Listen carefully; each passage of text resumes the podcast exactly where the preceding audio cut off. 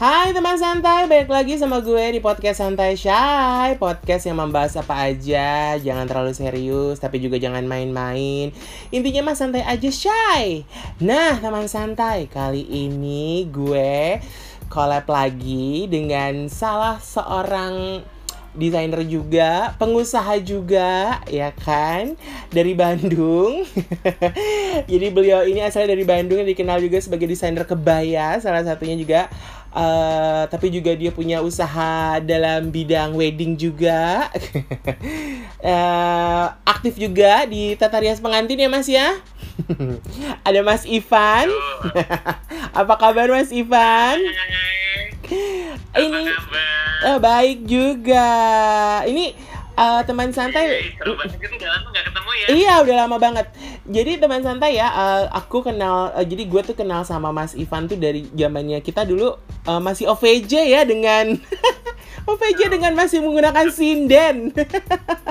OVJ tahun 2010-an ya. Ah, 2011, 2010, 11, 12 nah pokoknya masih pakai sinden itu. Dan uh, brand kebayanya Mas Ivan ini adalah namanya Belva ya, Mas ya. Ya, ya benar. Nah, uh, jadi tuh gue dulu tuh minjem minjem kebayanya Mas Ivan tuh untuk dipakai oleh sinden-sinden itu Dewi Gita, Sinta, uh, Gisel. Terus ya. siapa lagi sih dulu tuh Winda ya Winda Fiska ya ampun. Winda sama Kiki juga. Kiki juga sama Kiki juga ya Allah.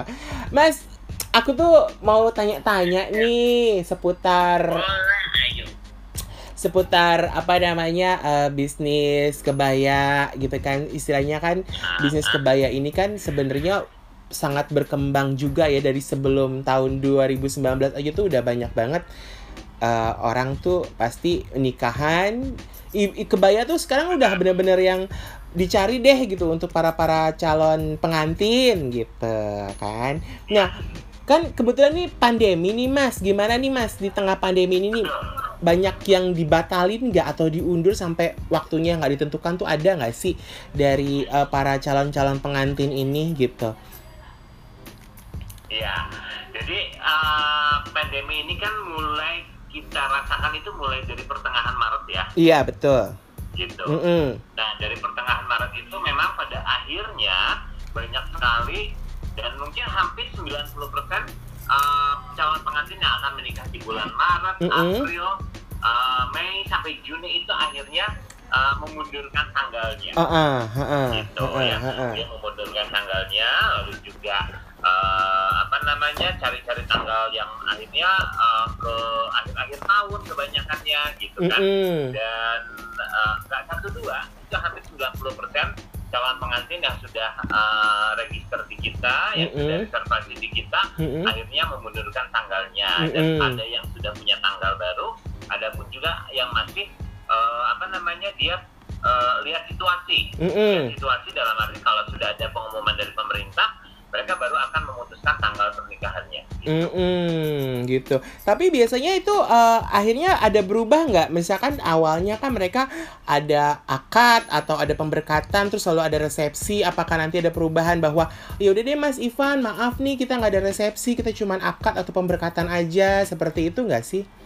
Ada yang begitu nggak? ya kalau sekarang ini dari uh, yang yang uh, postpone yang uh, pindah tanggal Mm-mm, itu mm-mm. ya pindah tanggal itu kalau yang uh, pindahnya ke Juni Juli sampai dengan Agustus sementara ini mereka akhirnya hanya mengambil akad nikah aja Mm-mm. pemberkatan aja Mm-mm. gitu ya Mm-mm. tapi kalau memang yang dari September Oktober sampai akhir tahun karena mungkin mereka pun juga masih pengen uh, ada pesta gitu Mm-mm, kan masih mm-mm, pengen ada resepsi Mm-mm. dan masih punya harapan untuk uh, semoga deh akhir tahun sudah kembali normal lagi. Iya, betul betul. untuk, uh, mengadakan resepsi gitu kan. nah mereka sudah uh, mempersiapkan sampai di acara resepsi nanti gitu. Tapi yang di Juni Juli Agustus ini rata-rata mereka hanya akan dan pemberkatan aja. Oh gitu. Nah, jadi ma, nih Mas Ivan nyikapinnya gimana nih dengan akhirnya banyak yang mundur atau mungkin banyak yang ada yang batal nggak sih kira-kira Mas kemarin tuh ada yang batal nggak? Ada yang cancel nggak? Kalau batal sih alhamdulillah enggak ya. Iya, Jadi mereka hanya mundur tanggal aja, Ah, mereka ah. hanya pending tanggal aja Eh, eh, eh, eh. gitu ya. Dan ya kalau dari segi pengusaha sih saya sebagai pengusaha lah taruh kata gitu kan Mm -mm. yang punya uh, lumayan cukup banyak pegawai juga gitu kan ah, ah. ini luar biasa banget Iya. Iya bang. Ini benar berat benar. banget gitu Mm, kan. Mm, mm. cukup berat lah gitu buat saya pribadi gitu kan karena dalam arti pemasukan yang sudah terjadwalkan di bulan-bulan uh, April, Mei, Juni ini Mm-mm. akhirnya postpone juga gitu kan. Iya betul. bulan-bulan uh, berikutnya. Mm-mm, gitu. mm-mm, ya kalau kita rasakan kalau dari secara ekonomi secara uh, perusahaan uh, dampaknya itu luar biasa. Masing-masing uh, hampir semua merasakan bahwa ini Mm-mm. dampak dari si COVID-19 itu Mm-mm, mm-mm. Nah, dampaknya kan seperti ini nih, kayak banyak yang pospon, terus akhirnya juga pemasukan akhirnya pospon semuanya gitu kan. Eh, selama akhirnya pandemi ini, Mas Mas Ivan coba nggak sih cari peluang lain tuh untuk tetap memutar roda roda perusahaannya gitu. Jadi misalkan oke kebaya tidak ditinggalkan, tapi mungkin kita beralih kayak misalkan kan kemarin sempat mm, lebaran. Oke kita bikin-bikin baju muslim kayak yang bisa dijual tetap biar ada pemasukan atau bikin-bikin mm, apa namanya masker. Seperti itu nggak kira-kira ada? Jadi mencari celah lain supaya eh, semua yang pospon itu tuh bisa diisi juga. Ya walaupun nggak nilainya nggak sama tapi setidaknya ada yang masuk gitu betul Mm-mm. jadi memang kita uh, akhirnya putar putar otak kan ya apa Mm-mm. yang bisa kita betul uh, lakukan untuk dapat ya pemasukan ah, gitu ah, kan ya. ah, Ya, ah, pada ah. akhirnya kita uh, coba memproduksi satu masker pengantin ya masker pengantin itu masker yang dikasih uh, aksesoris pengantin lah ya iya ah, lalu ah, juga uh, kita bikin aksesoris aksesoris pengantin Mm-mm, mm-mm. gitu ya Mm-mm. jadi uh, memang sih kalau dalam keadaan kepepet seperti ini otak malah lebih lebih jalan ya menurut betul aku gitu kan betul Uh, kreativitas tuh akhirnya pada keluar dengan sendirinya Mm-mm, gitu. bener, bener. pepet gitu Ah, kan ah. akhirnya kita bikin aksesoris pengantin lalu juga kita bikin uh, apa namanya uh, saya bikin fast makeup juga kita Mm-mm. ada via online juga Mm-mm. gitu kan Uh, ya ada lah pemasukan pemasukan uh, tetap ada yang masuk biarpun Mm-mm. mungkin tidak sebesar uh, bulan-bulan biasa Mm-mm, gitu. mm-mm, tapi minimal uh, untuk uh, tanda kutipnya survive itu ada gitu. Kan. Iya, benar, Ada benar, benar, Heeh, benar. Nih, maaf nih, mau nanya juga nih kan apa sempet nih eh, apa namanya istilahnya ya seperti kita tahu sendiri ya kan ada beberapa pengusaha juga akhirnya merasakan dampaknya dari pandemi covid ini gitu Eh, tapi Mas Mas Ivan sempat gak sih ngerumahin karyawan atau ada yang di- harus dikeluarkan kah terpaksa atau atau dikurangin lah atau kayak gimana nggak sih sempat sempat melakukan itu gak? Uh-uh. Heeh. Uh, saya sih sebetulnya begini, uh, terus terang kalau secara dari segi segi perusahaan kan pasti berat ya menghadapi hal seperti ini. Iya ya, betul, kan ya. Ha, ha, ha, benar Tapi pada benar. akhirnya kita pun menyikapinya uh, menambah efektivitas karyawan. Ah, gitu. ah, ha, ah. Dalam arti yang biasanya hanya bagian fitting, kita perbantukan untuk payet. Mm-mm, gitu kan ya. Kita perbantukan untuk bikin aksesoris, kita Mm-mm. perbantukan untuk bikin masker gitu Mm-mm, kan ya. mm-mm, mm-mm. Nah, sehingga mereka pun juga merasa terlibat untuk eh, apa namanya survive, merasa Mm-mm, terlibat untuk mm-mm. mempertahankan perusahaan ini. gitu, Mm-mm, Mas, ya. Nah, sampai saat ini alhamdulillah eh, saya masih eh, apa namanya masih efektif bekerja semua, Mm-mm, ya. mm-mm, mm-mm. Terpotong dengan libur libur lebaran kemarin aja sebetulnya. mm-mm, mm-mm, Gitu. Tapi dari masa pandemi sampai hari ini kita masih berjalan normal. Mm-mm, Gitu. mm-mm. Normal dalam arti eh, kita sama-sama mengusahakan untuk dapat penghasilan lain. Oke, Gitu kan, ya. iya Jadi- betul. Ah, Hmm. Jadi nggak nggak karena karena pemasukan kita berkurang otomatis kami pun juga berunding dengan karyawan gitu kan ya. Gimana nih caranya kita bisa survive? Gimana Mm-mm. caranya kita masih tetap bisa datang ke tempat kerja setiap hari Mm-mm. tanpa harus ada di rumah kan? Iya iya iya benar juga sih ya. Nah, oke eh, teman saya juga kan sekarang eh, gue informasikan juga bahwa memang eh, tadi kan Mas Ivan nih mengambil spesialisasi kebaya. Aku juga mau nanya nih gitu kan. Kenapa sih Mas Ivan tuh dulu ketika memulai karirnya di dunia uh, istilahnya di bisnis ya uh, kebaya ini atau mungkin jadi desainer itu kenapa milihnya kebaya sih gitu kan? Padahal kan uh, ada juga kan yang bikin uh, dress juga atau gaun pengantin juga kalau misalkan mau uh, me me menyasar uh, kelas pengantin gitu. Tapi ini pilihnya kebaya gitu. Dan istilahnya uh, apakah emang karena seneng? karena uh, ibu saya itu tukang jahit kebaya. Mm -mm. tukang jahit rumahan. Oke okay. gitu, ya. tukang jahit rumahan tukang jahit kebaya.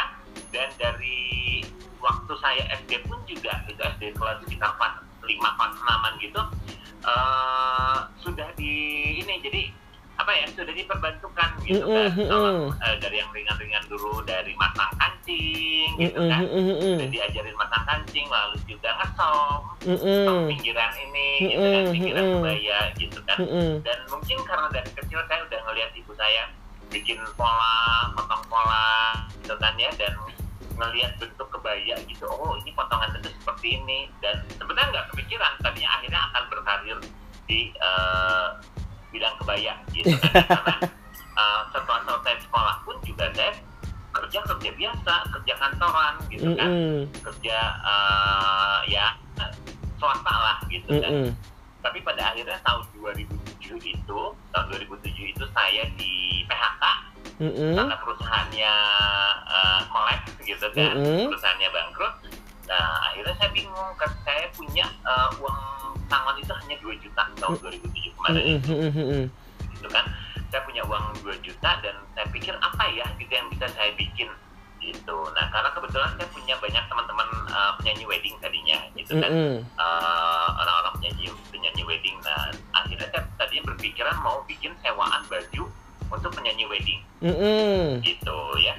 Tapi ternyata nggak laku gitu. Mm -hmm. nggak laku bikin apa namanya untuk sewa-sewain itu karena mungkin ya namanya penyanyi wedding pun juga kan penghasilannya juga terbatas ya tahun mm -mm. itu uh, penghasilan penyanyi wedding itu hanya sekitar dua di Bandung itu hanya sekitar dua ratus ribu mm -mm. satu kali event mm -mm. gitu ya terus udah gitu kalau saya sewain seratus ribu dia cuma tinggal sisa seratus ribu gitu iya kan. benar belum dipotong uh, apa namanya transport dan lain-lain iya gitu, kan. ada yang nyewa gitu uh, uh, uh, uh, uh, uh. nah akhirnya putar otak lagi gitu kan dari situ saya putar otak lagi ah coba deh bikin kebaya gitu kan ya. Mm -hmm. saya coba bikin kebaya yang akhirnya saya lihat dari pameran lihat dari majalah mm -hmm. dan lihat dari OPJ juga iya. gitu kan ya.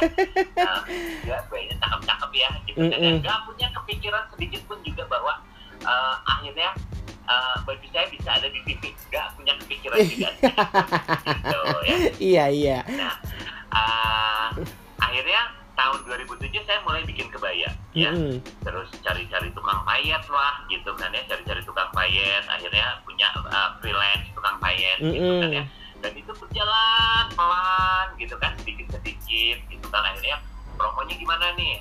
Dulu belum ada ini ya dulu belum ada medsos ya. Ya medsos belum, belum ada mm, medsos masih awal masih awal Facebook betul betul betul betul. Ha, ha, ha. ya. Ha, ha. 2007 itu. Uh, uh, uh, uh. Terus udah gitu, nah mulailah promo di Facebook gitu kan dan di majalah juga ada beberapa majalah uh, nasional yang akhirnya uh, saya coba deh uh, promo di majalah nasional gitu kan ya majalah-majalah kebaya itu kan banyaknya dulu ya. Tuh, terus udah gitu. Nah di tahun 2010 itu tahun 2010 itu uh, saya sudah pasang iklan di salah satu majalah kebaya di uh, nasional Jakarta. Mm -hmm. Nah tiba-tiba saya dapat satu hari saya dapat telepon dari Trans gitu kan ya. Dari mana? Uh, Mas Ivan um, mau nggak buat sponsorin ini sponsorin baju uh, kebaya buat uh, Indian OVJ oh. itu yang namanya kaget mas ya iya namanya kaget karena tidak punya bayangan karena saya merasa nggak mungkin gitu uh, uh, uh, uh. siapa saya yang pada akhirnya si baju saya ini di uh, uh, gitu, uh, uh, uh, uh, uh, uh. Nah, tahun 2007 itu, eh sorry 2010 itu saya dapat telepon dari Trans 7 itu nggak pikir panjang, iya saya terima, mm -mm, kan ya. Mm -mm. Nah akhirnya tahun 2007 eh 2010 itu dulu masih awalnya bolak-balik ke Jakarta ya iya benar jadi jadi teman santai ya aku cerita gue cerita sedikit ya. Dulu tuh Mas Ivan tuh pasti kita telepon uh, satu minggu sebelumnya. Jadi kan kita yang kita wardrobe Trans 7 itu bertugas kan oke okay, minggu depan kita uh, udah dapat kita adalah PIC OVJ di hari entah di hari Selasa, Rabu atau Kamis gitu. Mas nelfon atau Mas SMS oh dulu apa kita WA ya BBM ya BBM. BBM dulu. kita BBM-an, Mas buat tanggal segini hari ini uh, empat kebaya bisa nggak? Oh bisa gitu. Dan akhirnya memang uh, Mas Ivan datang ke Jakarta gitu dan yang kadang-kadang tuh gak enaknya adalah Mas Ivan suka bawain oleh-oleh dari Bandung. Kita orang wardrobe suka dibawain oleh-oleh. gitu. Uh, uh, terus terus nah, terus. itu kan tahun 2010 gitu kan ya dan dan memang memang memang betul loh gitu kan maksudnya uh, titik terang itu ada dari situ. Uh. Saya rasain ya. Uh, uh. Dari tahun 2010 itu begitu masuk di OPJ akhirnya ya alhamdulillah uh, orang banyak yang banyak yang interest gitu kan ya Mm, mm, mm, mm. Begitu melihat kredit title atau juga mungkin kalian Template. yang running text itu Iya, ya, uh, uh. gitu nah, ah. Mm, mm. nah itu juga akhirnya pada banyak yang masuk ada yang uh, BBM ada yang SMS ada yang via Facebook Mm, gitu mm. kan ya Mm, mm. nah uh, terus terang itu adalah satu titik yang memang berjasa dalam hidup aku Mm, mm, ya aku ngerasanya begitu merasa bahwa uh, Beopa ini berkembang di titiknya adalah mulai dari di 2010 itu Mm, mm, dari. OPJ gitu Tapi aku mau cerita sedikit, Makanya, Mas. uh, aku pribadi Ah, ah. sangat sangat berterima kasih gitu kan sama tim OPJ sama tim Wardrobe gitu kan Tapi aku pada akhirnya uh, uh. aku yang kalau mungkin orang bermimpi dulu baru jadi kenyataan kalau aku nggak ada mimpi sama sekali jadi nyata gitu kan Eh, Gimana tapi aku, eh, gitu. aku mau cerita juga sedikit. Jadi pengalamannya adalah kadang-kadang kita tuh dulu kan eh, ruang wardrobe itu kan ada di dulu ketika itu belum ada studio buat Trans TV yang buat eh, brownies atau buat apa itu kan dulu adalah namanya Big Bro ya. Jadi dulu ada program Big Brother eh, ruang wardrobe di situ. Itu kita su- suka kedatangan ibu-ibu terus dia nanya, "Aku mau kebaya yang ini tuh hubunginnya ke mana?" Oh, ini punya si A, si B. Dan juga pernah juga, oh itu punya Belva Bu di Bandung. Kita kasih nomornya. Jadi kadang-kadang kita suka disamperin sama ibu-ibu nggak tahu dari mana mau bikin kebaya, nanya "Eh, ru- uang wardrobe-nya di mana? gitu. Dan kita dikasih tahu di, di kita. Dan kita suka ngasih tahu tuh kadang-kadang juga gitu. Dan pernah juga di lobby Trans TV gitu mas mas ada yang nyariin mas wardrobe kan? Iya kenapa itu ada ibu-ibu katanya nyari wardrobe-nya mana mau nanya kebaya OVJ katanya gitu. Pernah itu beberapa kali teman-teman juga pernah mengalami hal yang sama seperti itu gitu. Tapi ya itu jadi jadi satu eh, istilahnya kita eh, seneng lah gitu. Akhirnya kayak ya itu sih gitu karena memang dulu kan eh, desainer kebaya kita kan cuman taunya yang yang paling terkenal banget kan Bunda Ana ya dulu ya gitu kan jadi kalau ngeminjem Bunda Ana itu ketika Bunda waktu itu ketika itu Bunda Ana udah udah sangat-sangat eh, terkenal jadi kita minjem dia tuh agak agak agak sedikit susah gitu. Kita harus benar-benar eksplor nyari terus kebaya mana-mana siapa mau desainer baru mau siapa pokoknya kita bawain aja semuanya gitu. Siapa pun kita ajak gitu. Yang penting yang penting prinsipnya adalah sinden gue aman syuting OVJ Iya, iya, iya, gitu. Nah, gitu tapi tapi memang seru banget lah itu pengalaman yang luar biasa Iya, ha, ha, ha. maksudnya sampai sampai akhirnya kita tahu studio OPJ itu seperti apa Ya, ah. ruang makeupnya seperti apa Eh, eh, gitu eh. kan nah itu betul-betul juara banget lah tapi Mas Ivan sendiri emang nggak pernah belajar secara formal ya untuk fashion design ini nggak pernah belajar secara formal ya? Nggak, Nggak. Jadi nggak, dulu pendidikannya apa? basic pendidikan saya adalah akuntansi Oh, oke.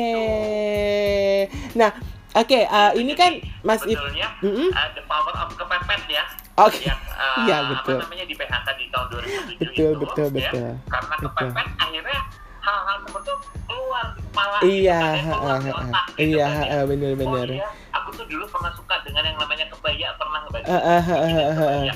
mulailah explore di situ Mm-mm, gitu. dari mm-mm, mata mm-mm. kepepet itulah akhirnya uh, bisa ngejalanin sampai sekarang gitu Heeh.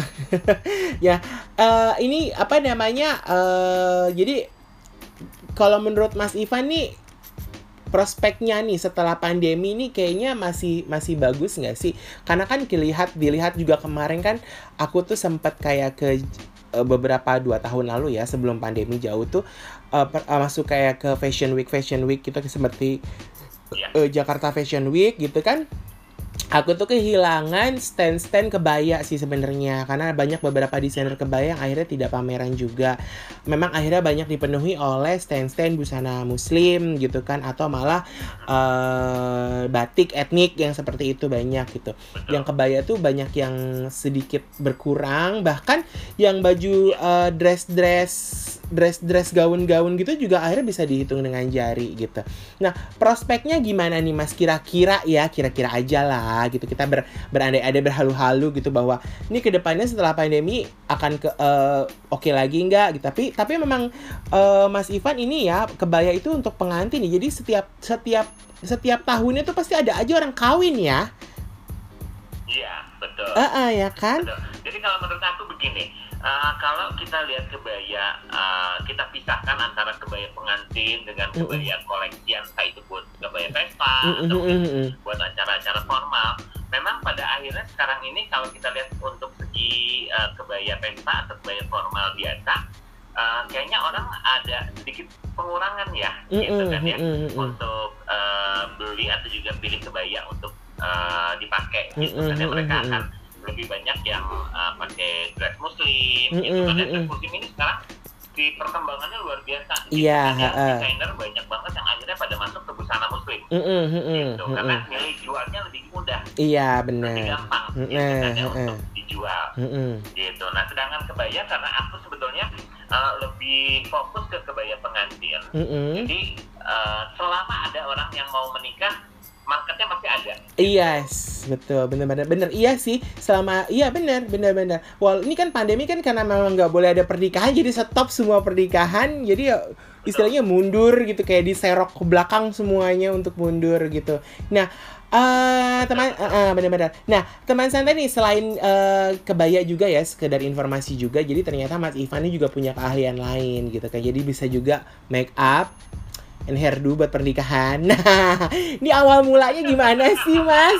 Sampai dari bikin iseng-iseng iseng-iseng dapat the power of kepepet itu bikin usaha kebaya terus tahu-tahu juga akhirnya menggeluti oh, bagaimana sih make upnya. Tapi memang perlu nggak sih? Emang perlu ya sebagai seorang desainer pengantin, baju juga baya pengantin lah gitu setidaknya fokusnya ke pengantin eh, mengenal make up itu juga emang perlu nggak sih atau emang emang karena sekalian deh gitu. Jadi supaya uh, membuat satu apa ya paket paket-paket yang ya namanya juga strategi bisnis gitu kan. Paket-paket yang memang uh, bisa uh, uh, bisa kan ya bisa gue kasih deh ke ke ke, ke customer gue bahwa eh ini gue ada ada ada make up ada kebaya juga jadi paketnya segini plek gitu. Uh, itu awal mulanya kepikirannya tuh gimana sih gitu? Atau belajar belajar make up dulu atau gimana gitu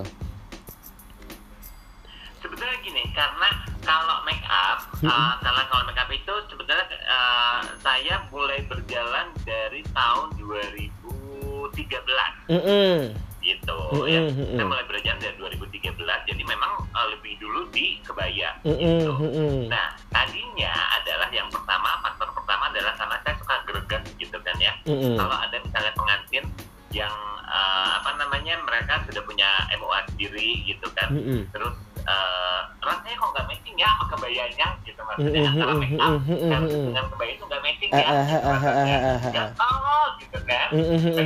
Tapi nggak bisa gitu kan ya. Nah dari situlah akhirnya ah coba deh iseng-iseng ngobrol sama teman yang MUA aku mau belajar dong MUA make up gitu kan dengan pengantin dan mereka pun alhamdulillah baik-baik gitu kan. Maksudnya mereka mau ngajarin dari basic dulu dari awal dulu seperti apa makeup pengantin itu mm -hmm. gitu kan ya mm -hmm. nah mulailah uh, the power of kepepet ini berlanjut dengan the power of makeup gitu iya nah. karena ketagihan sih sebenarnya nih gatel ya Iya karena gatel ngelihat make up itu ya juga ya. Gitu, betul. Akhirnya the power of makeup itu dijalanin gitu kan ya. Akhirnya karena karena terus latihan uh, apa namanya belajar lagi belajar lagi belajar lagi pada akhirnya menikmati gitu kan mm -hmm. gitu jadi karena sudah menikmati akhirnya biarpun capek biarpun ngantuk apa gimana kalau memang udah kerjanya uh, mekanik pengantin udah dihajar aja gitu mm -hmm. maksudnya karena kitanya senang Mm-mm, gitu mm-mm, kitanya nggak nggak jadi beban gitu. Mm-mm, mm-mm. Iya bener sih. dan berlanjutlah sampai sekarang Iya, ha, emang bener sih. Jadi memang apa pun yang kita kerjakan kalau kitanya seneng tuh nggak pernah akan jadi beban. Walaupun kayaknya beratnya nggak ampun-ampunan, tapi karena kita seneng ya gitu. Jadi jalaninnya enak gitu. Betul Mm-mm. Nah, Mas Ivan ini juga, pengantin itu kan kita Mm-mm. jam 3 pagi udah berangkat iya Jam 3 benar. pagi udah berangkat Iya, otomatis jam 2 itu sudah bangun Mm-mm. uh, mandi udah mandi berangkat gitu kan ya Heeh. kalau mungkin kitanya tidak menikmati ini akan jadi beban dan akan jadi malas gitu kan akan Iya. capek gitu. Iya betul betul Tapi karena betul. kitanya senang kitanya menikmati enjoy jadi Iya benar. Nah, eh, Mas Ivan ini kan selain eh, kebaya sama makeup nih, Mas Ivan ada WO juga nggak sih? Apa emang cuman kebaya makeup doang nih? kalau WO kita punya rekanan Oke. ya, karena terus terang saya nggak eh, nggak nyampe lah kalau harus segala macam saya pegang juga gitu kan maksudnya otomatis The power of nekat otomatis masih eh, hasilnya lebih maksimal eh, eh. akhirnya kita hire ada beberapa rekanan untuk WO-nya Ah, ah, ah. Mengurangi pikiran juga Iya, gitu bener. maksudnya. the power of nekat tapi masih ada batasnya lah ya.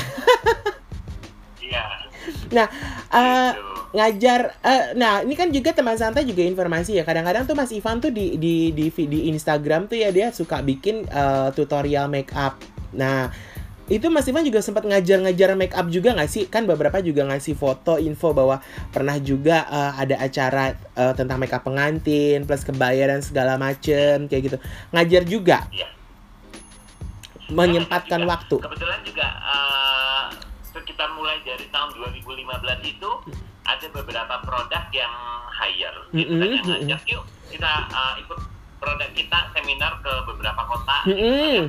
Seru gitu kan Mm-mm. jalan ya aku sih nganggapnya jalan-jalan lah gitu kan iya ya. ha, ha, ha. Eh, hobi yang dibayar gitu. Ah, ah, ah, kita eh, apa keliling eh, Indonesia ke kota-kota eh, sampai ke pelosok-pelosok gitu Mm, kan mm, mm. kita eh, bikin ada seminar, ada workshop gitu seperti Mm, itu mm, mm, dan mm, mm. eh, seru sih karena saya juga nggak ngerasa itu beban karena ngerasa itu adalah jalan-jalan sekaligus jalan-jalan tapi juga tetap dibayar gitu kan nah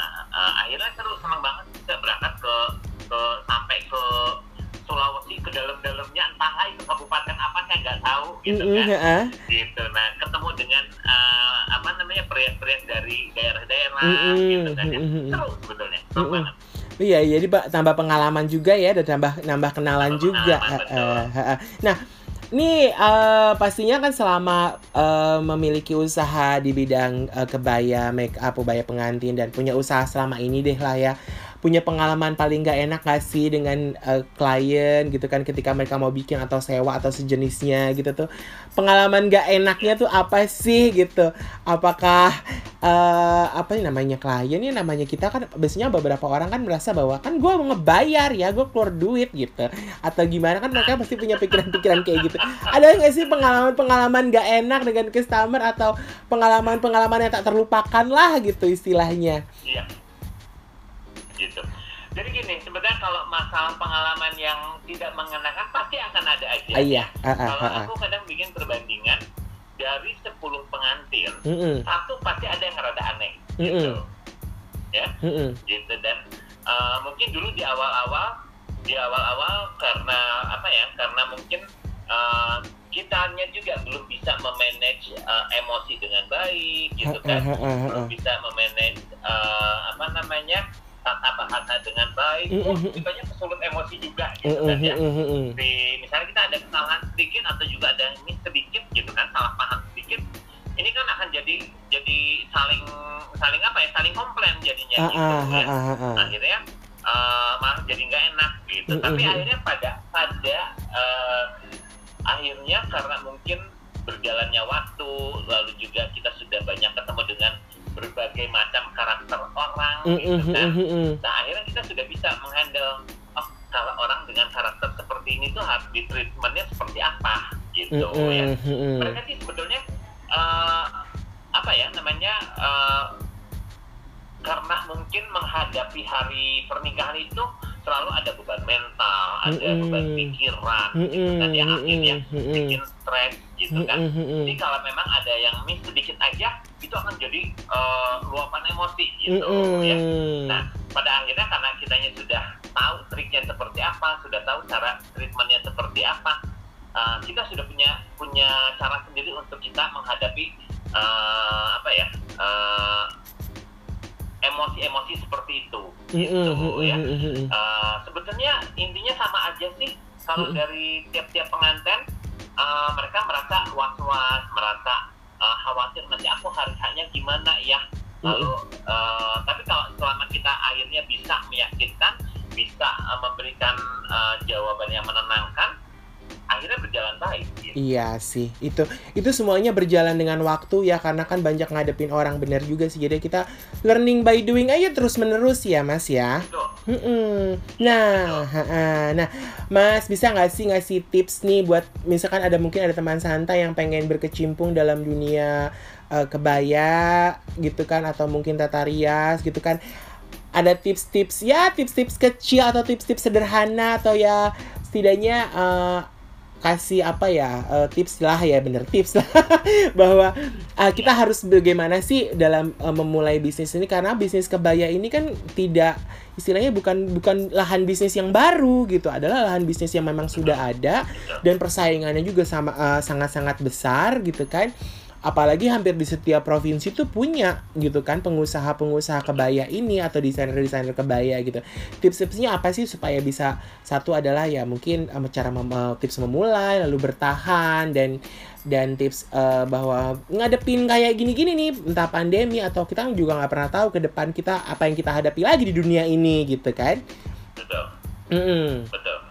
Uh. Jadi gini, kalau tips dari aku sih sebetulnya yang pertama adalah kita niat ya, gitu kan. Kalau kita sudah niat untuk melakukan sebuah pekerjaan, uh, harus uh, betul-betul dipegang teguh gitu ya. Kalau niatnya cuma uh, untuk dua hari tiga hari, lalu hari keempatnya udah males lagi, ya nggak bisa juga gitu kan ya. Niat itu kalau memang sudah satu, sudah satu kali niat untuk mengerjakan sesuatu, terus pegang, okay. gitu kan ya. Yang kedua jangan Iya. Gitu ya. Kalau kita menikmatinya, kalau kita bisa uh, menjalani dengan tanpa beban, uh, secapek apa pun juga kita nggak akan ngeluh. Iya, gitu. ha -ha, bener ya. bener bener. Lalu juga yang ketiga, kita juga peka dengan uh, selera pasar. Betul. Gitu, ya. Bukan dalam arti uh, apa namanya? Karena kan uh, kebaya itu adalah salah satu bisnis fashion yang uh, mengikut tren, uh, mengikuti tren juga. Iya, gitu. betul. Ya. Tapi kebaya ini pun juga punya uh, patokan-patokan yang uh, long lasting. Mm -hmm. Jadi kalau memang misalnya kita uh, selalu mengikut terlalu mengikuti tren bahwa tahun sekarang ini uh, kebaya ini ada variasiannya, ada sayap-sayapnya, mm -hmm. lalu ada misalnya tahun berikutnya ada uh, apa namanya kerahnya besar apa gimana gitu kan ya. Nah itu tidak akan berjalan lama sebetulnya. Iya. Nah, sebut paling hanya berjalan itu kurang lebih satu tahun. Iya. Nah sebagai sebagai uh, desainer kebaya itu harus bisa karena ini karena ini berhubungan dengan bisnis gitu kan mm -hmm. ya harus bisa bikin baju yang long lasting. Iya. cuma uh, bertahan hanya di satu tahun. Iya betul. Kalau sudah satu tahun uh, trennya lewat numpuk Iya benar, benar, benar, benar, benar, benar, nah, benar. Ya. Kalau kita